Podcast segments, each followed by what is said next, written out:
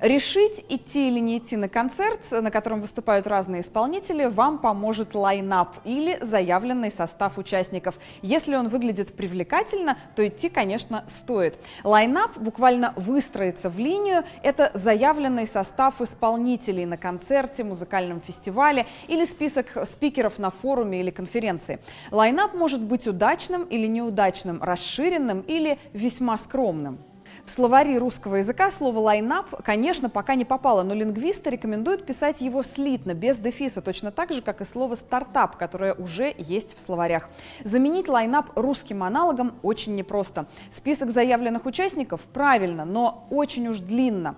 Как сказать коротко, если решил идти на концерт, а там хороший что? Давайте вместе подумаем. Или оставим лайнап.